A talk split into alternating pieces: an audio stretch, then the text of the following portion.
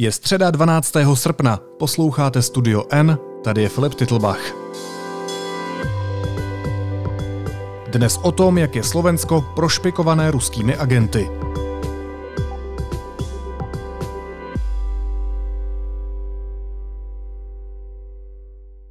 Slovensko přistoupilo k ostrému diplomatickému kroku. Ze svého území vyhostilo tři ruské diplomaty. Vyhoštění zaměstnanci ruské ambasády podle slovenské vlády prováděli špionáž pod diplomatickým krytím. Dnešním hostem je reportér slovenského deníku N. Mirek Tóda, který vliv ruských tajných služeb v zemi sleduje. Mirku, ahoj. ahoj Filip.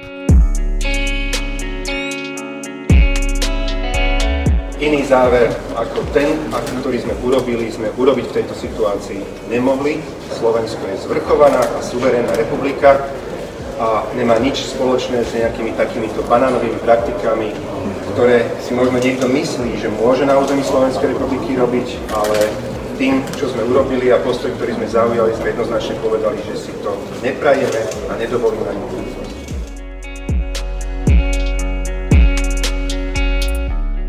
Zásadní otázka na úvod. Známe pravý důvod, proč se slovenské úřady rozhodly vyhostit tři ruské diplomaty?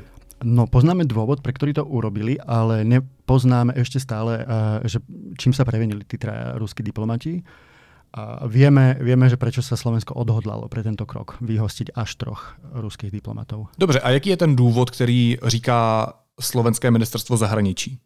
A, takže súvisí to s vraždou, ktorá sa odohrala v roku 2019 v lete v Berlínskom parku, kde bol zavraždený čečenský azylant a veľmi pravdepodobne ruskou tajnou službou FSB. A Nemci vtedy veľmi rýchlo ešte v ten deň vlastne chytili toho vraha a začali to vyšetrovať a aby som to teda skrátil, a súvisí teda to vyhostenie troch špionov a s týmto prípadom kvôli tomu, že jeden z komplicov a vraha, ktorý zabil toho čečenského azylanta, sa dostal na územie Nemecka vďaka slovenským vízam.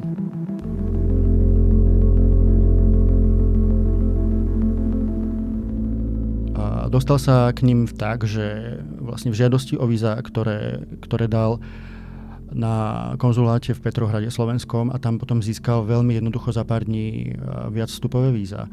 Tak uviedol, všetko bolo v podstate falošné. Jeho meno, údaje o ňom, dátum narodenia, čo chce robiť na Slovensku a tak ďalej. Nič nesedelo. A to sú vlastne veci, ktoré bez pomoci ruského štátu proste získať nejaký, nejaký ruský pas je veľmi málo pravdepodobné.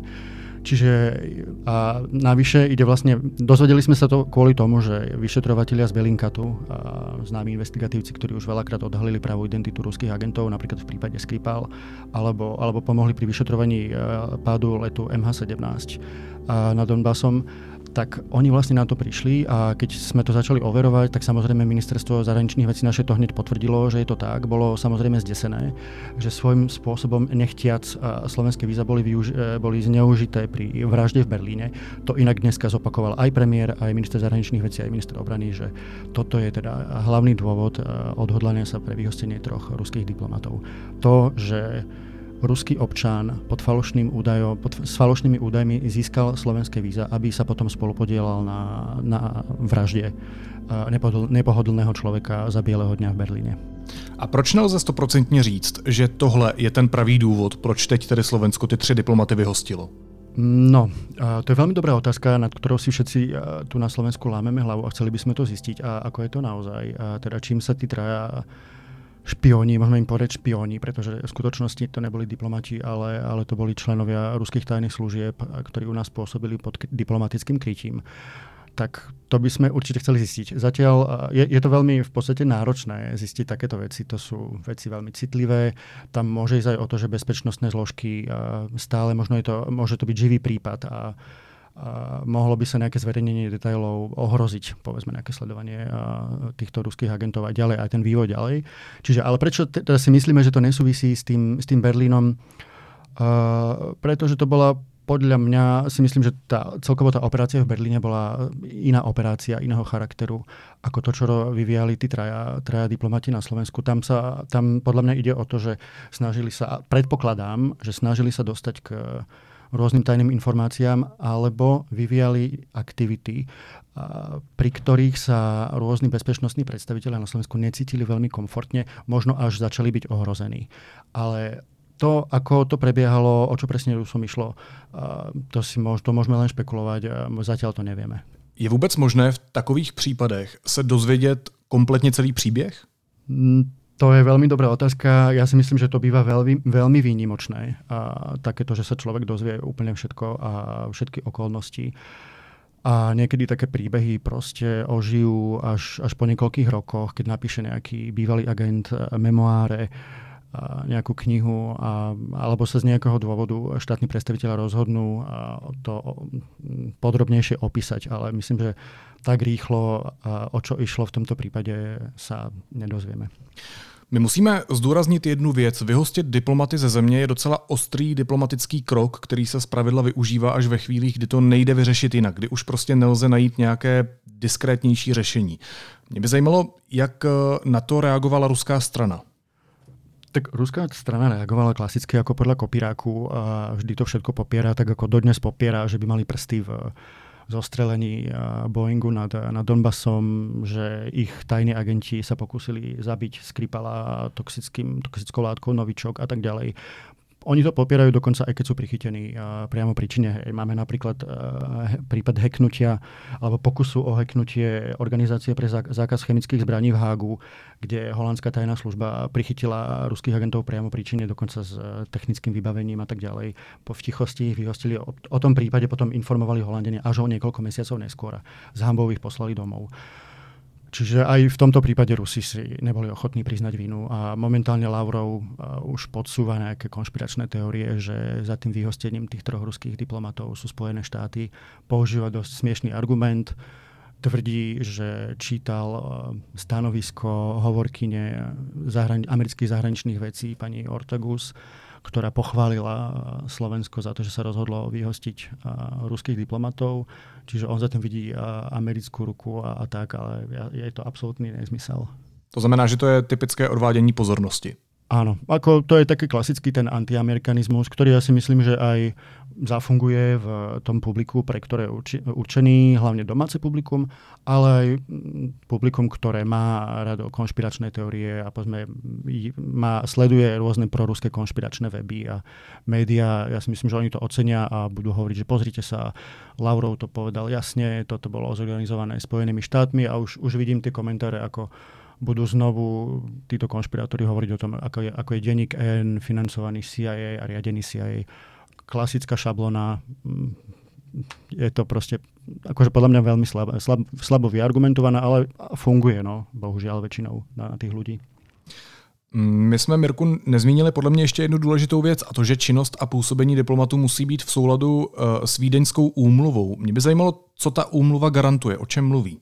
No, tak uh, viedenská uh, vlastne dohoda o udržiavaní diplomatických uh, stykoch je vlastne o tom, že diplomát, uh, ktorý uh, tu pôsobí, by mal vykonávať iba diplomatickú činnosť. Teda nemal by vyvíjať aktivity namierené proti štátu, uh, v ktorom pôsobí. A jednoznačne toto porušené bolo. Bezpečnostné zložky to vyhodnotili ako, ako kroky ohrozujúce našu bezpečnosť.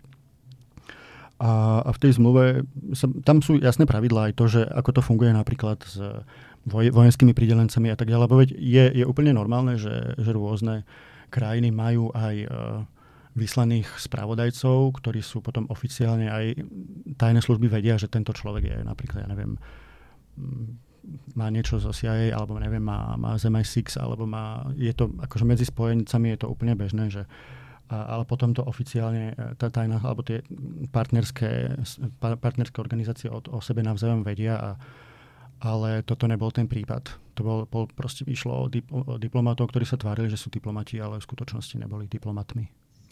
Mm, pojďme ještě k jednomu příběhu. Vy jste v denníku N otevřeli následující story. Slovensko bylo také centrem jedné z největších špionážních afér v Rakousku. O co přesně šlo? To je eh, príbeh, ktorý siaha ešte do konca studenej vojny a, a súvisí s pomerne čerstvým prípadom eh, rakúskeho špiona, ktorý vynášal tajné informácie eh, pre ruskú vojenskú rozviedku GRU. Ide o rakúskeho plukovníka Martina Müllera, ktorý bol vlastne na začiatku leta odsudený na 3 roky, ale v zápäti bol hneď prepustený zhruba po 1,5 roku o vyšetrovacej väzbe. A čo je pomerne nízky trest a celkovo ten jeho prípad v rakúskych médiách nebol veľmi ostrakizovaný. A v tom texte tam vlastne aj píšeme o tom zvláštnom postoji Rakúska k ruskej špionáži. Celkovo sa dá povedať o Viedni, že je to jedno z tých hlavných miest sveta, kde sa sústredia špioni a teda hlavne ruskí špioni. A tento prípad Martina Müllera nás zaujal kvôli tomu, že sa v ňom objavila slovenská linka. A to z viacerých dôvodov. A jeden z nich, ten asi najdôležitejší, je, že Martin Möller, rakúsky plukovník, ktorý sa zrejme, zrejme naverbovaný v Tehráne, v Iráne, ešte, ešte koncom 80. rokov, stretával so svojím riadiacim dôstojníkom z GRU Igorom Zajcevom a mnohé jeho stret, stretnutia prebehli na Slovensku napríklad vo Vysokých Tatrách. Mali, obidvaja mali veľmi radi srbské pleso, radi sa tam stretávali často chodili do Bratislavy, a kde povedzme boli v konšpiračnom byte alebo chodili do nejakej obľúbenej svojej reštaurácie a tam, tam si vymieniali veci. A, boli aj u nás, aj v Rakúsku tzv. mŕtve schránky, kde si vymieniali správy. Čiže to dlhé roky prebiehalo od konca 80. rokov až povedzme až ešte aj v roku 2004, 2010 a tak ďalej. A vlastne potom, keď sa na to prišlo, e, že rakúska armáda má medzi sebou e, zradcu, tak to bol vlastne výsledok dlhodobej spravodajskej operácii. Operácie, e, v ktorej tuším bola, myslím, že bola zaangažovaná aj iná zahraničná tajná služba. A Rakúšania o tom asi neradi rozprávajú, že na to neprišli sami. A Výsledkom toho potom bolo to, že sa o ňom písalo trochu o tom, o tom jeho prípade, že je podozrivý z vynašené informácie a tak ďalej. Žiadne detaily sa nezverejnili, ani jeho meno.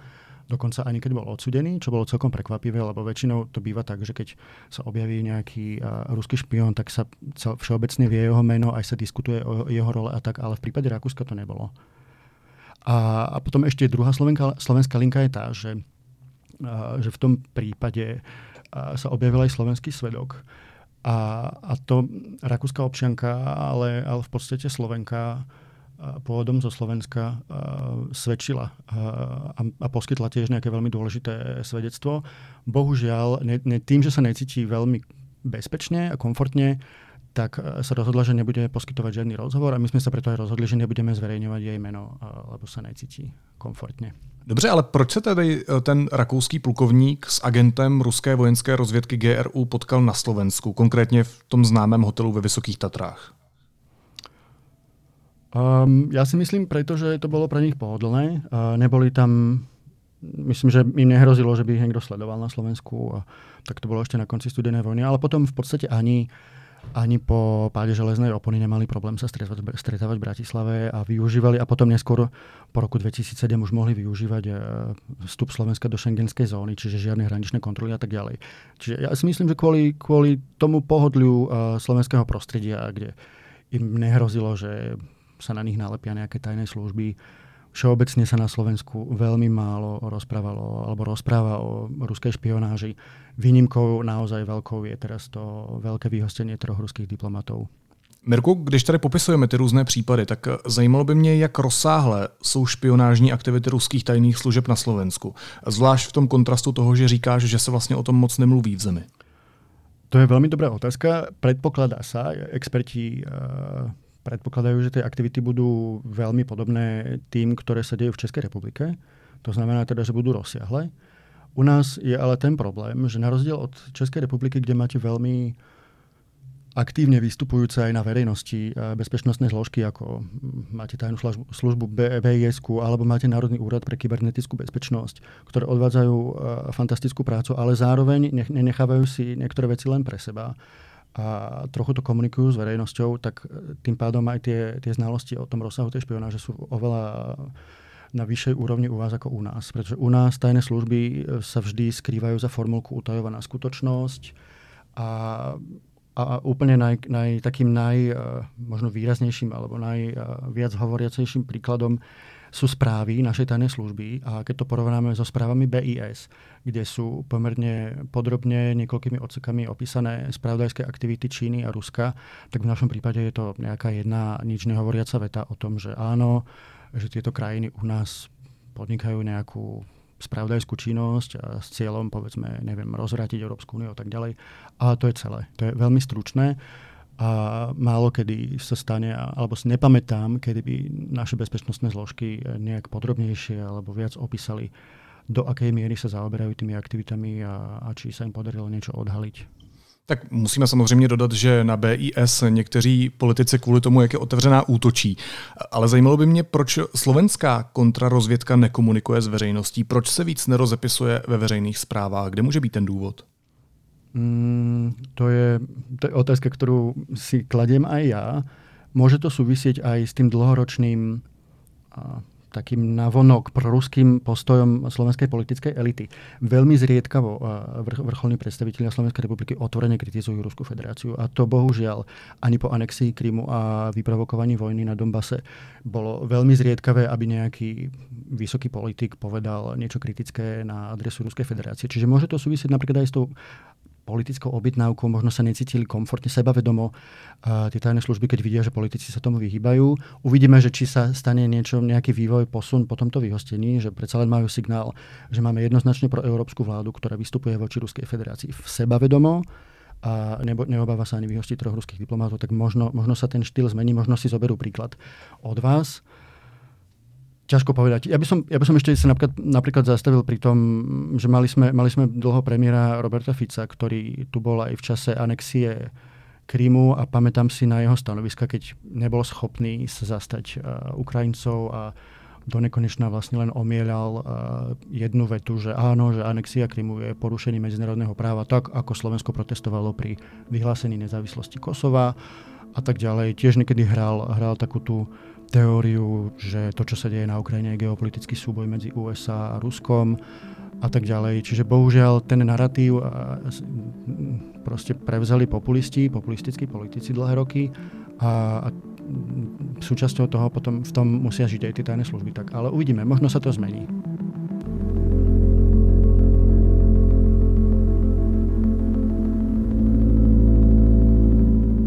Ale môže to súvisieť aj aj s vedením tých spravodajských služieb, ktoré boli samozrejme vždy dosadené tými, tými ľuďmi, ktorí, ktorí boli pri moci.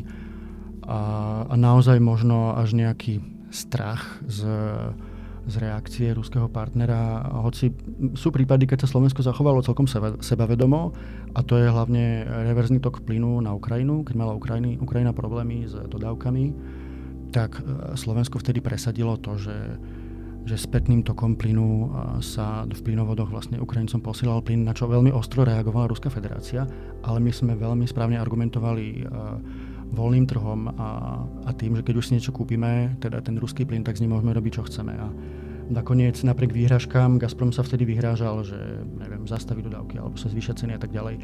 To celé vyšumelo a ukázalo sa, že, že práve to, to členstvo naše v Európskej únii ukázalo, že a hoci sme malý štát, tak dokážeme, môžeme vystupovať sebevedomo, keď ide o naše záujmy a Európska únia za nami stojí, pretože tam vlastne ide aj o ten, o ten projekt energetickej únie a tak ďalej. Čiže tak.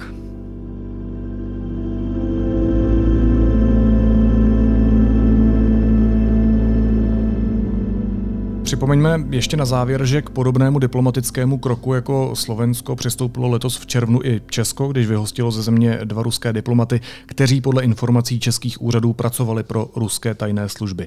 Navíc máme informace o tom, a sama česká kontrarozvědka o tom píše ve svých zprávách, že je v Praze výrazně naddimenzovaná ruská ambasáda, která je prošpikovaná špiony. Agenti se u nás soustředí na ovlivňování české politiky ve svůj prospěch a na získávání interních informací, které jim eh, úmyslně nebo dokonce dokonce i často nevědomky poskytují čeští politici a taky úředníci.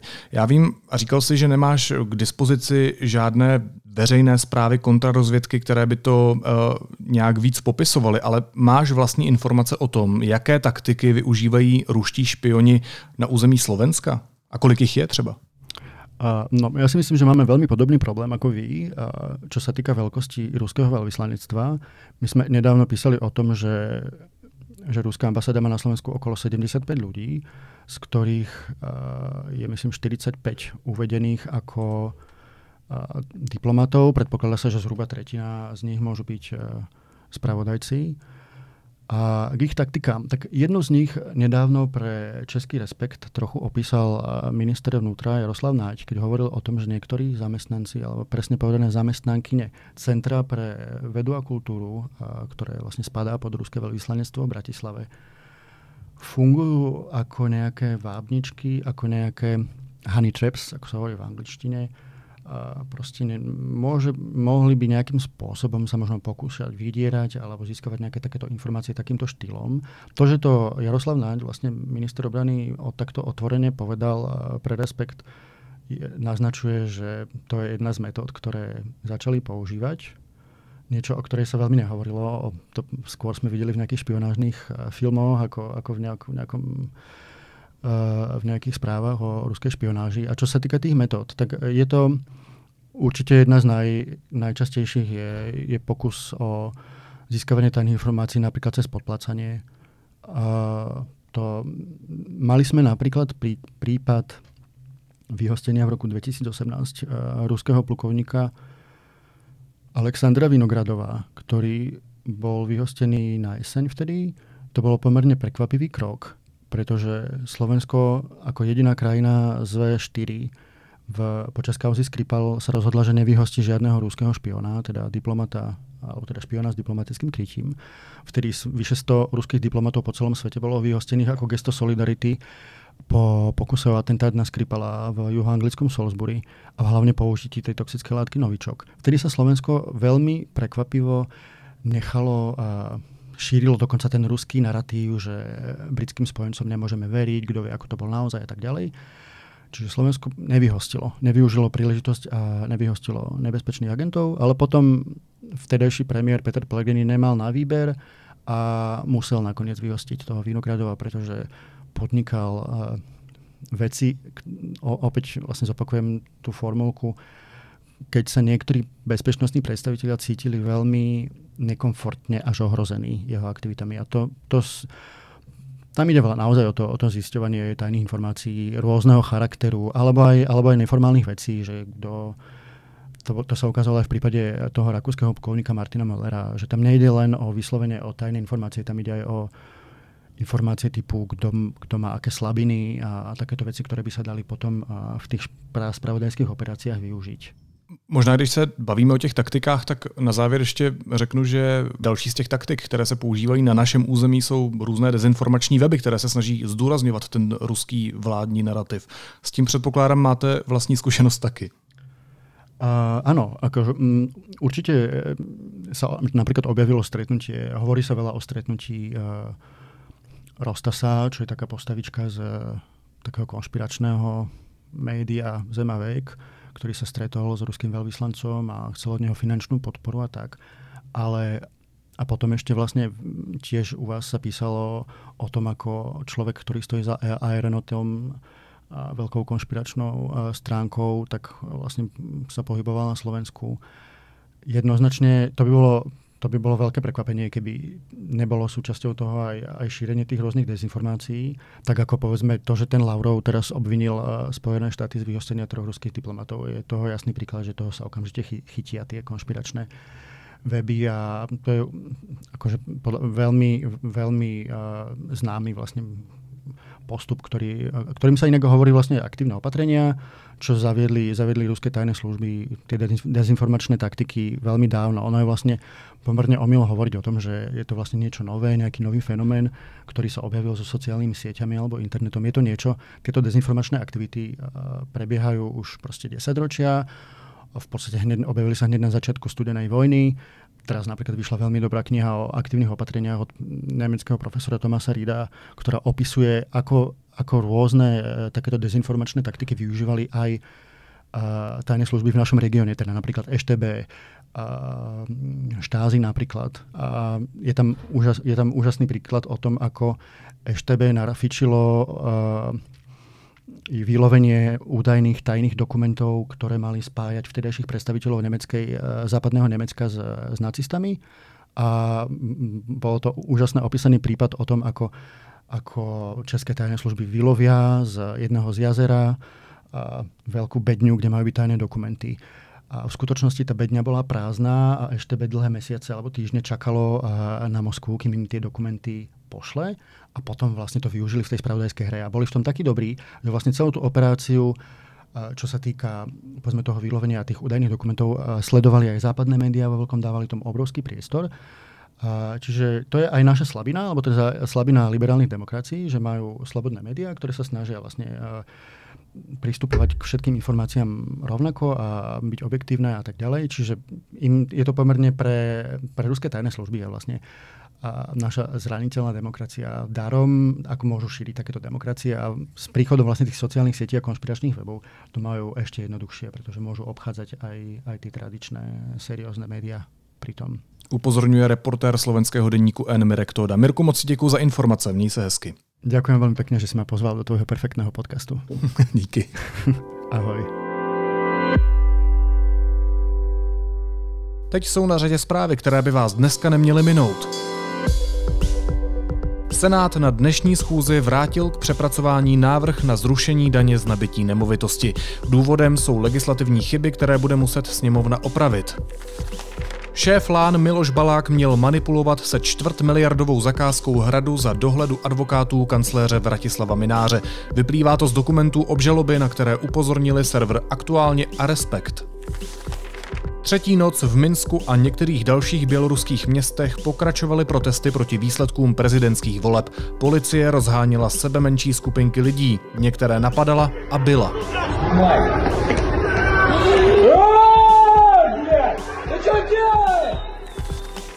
Demokratický kandidát na amerického prezidenta Joe Biden si za viceprezidentku vybral právničku Kamalu Harrisovou. Jde o první neběložskou ženu na kandidátce jedné ze dvou hlavních stran do amerických prezidentských voleb a organizační výbor Senátu schválil zahraniční cestu předsedy horní komory Miloše Vystrčila nad Chajvan. Letět by mělo zhruba 90 členů delegace. Největší část budou tvořit podnikatelé, přítomní budou i zástupci akademické sféry. Cesty se zúčastní i 8 senátorů.